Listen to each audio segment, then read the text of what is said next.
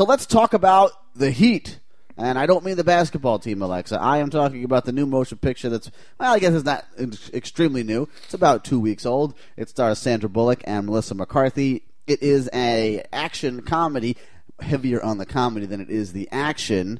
And it is from director Paul Feig. And Alexa, you may know Paul Feig because he is the creator of the TV series Freaks and Geeks. Ooh, And yes. also, he directed the motion picture Bridesmaids, which also featured Melissa McCarthy. So, what do you have here? You've got an uptight FBI agent, that's played by Sandra Bullock, and a really foul mouthed, obnoxious, dirty Boston cop, and that's uh, Melissa McCarthy. And the two of them team up to take down a ruthless drug lord. And you've got kind of all of the things that you would expect to have in a movie like this once I've presented you with this scenario.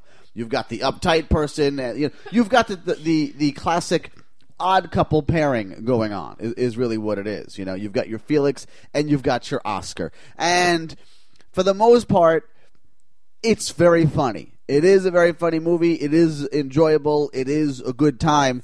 The story itself is extremely thin. There's not really much to it. Although I would also say you probably aren't expecting or wanting too much out of the story. You probably just want to see this movie and kind of laugh at it. Now, I will tell you that I, I can see people watching this movie and viewing Melissa McCarthy's character and saying, this is such an obnoxious, irritating person. I don't want to spend any time with this character. I, I'm not interested in this character at all.